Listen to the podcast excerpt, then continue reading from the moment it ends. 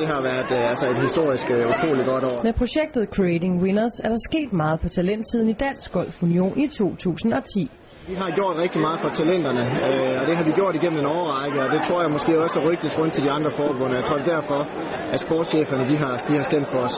Så meget at Dansk Golf Union løb med Team Danmarks Talentpris til Sportsgalaen i lørdags, og det betyder rigtig meget for unionen. Det er et kæmpe rygsted og et skulderklap, og øh, det gør jo, at vi er endnu mere motiveret for at arbejde øh, med talenterne fremadrettet. Men jeg håber også, som jeg sagde fra scenen, at spillerne tager det her til sig og betragter det som et, et rygsted til dem også, så vi kan få endnu bedre resultater.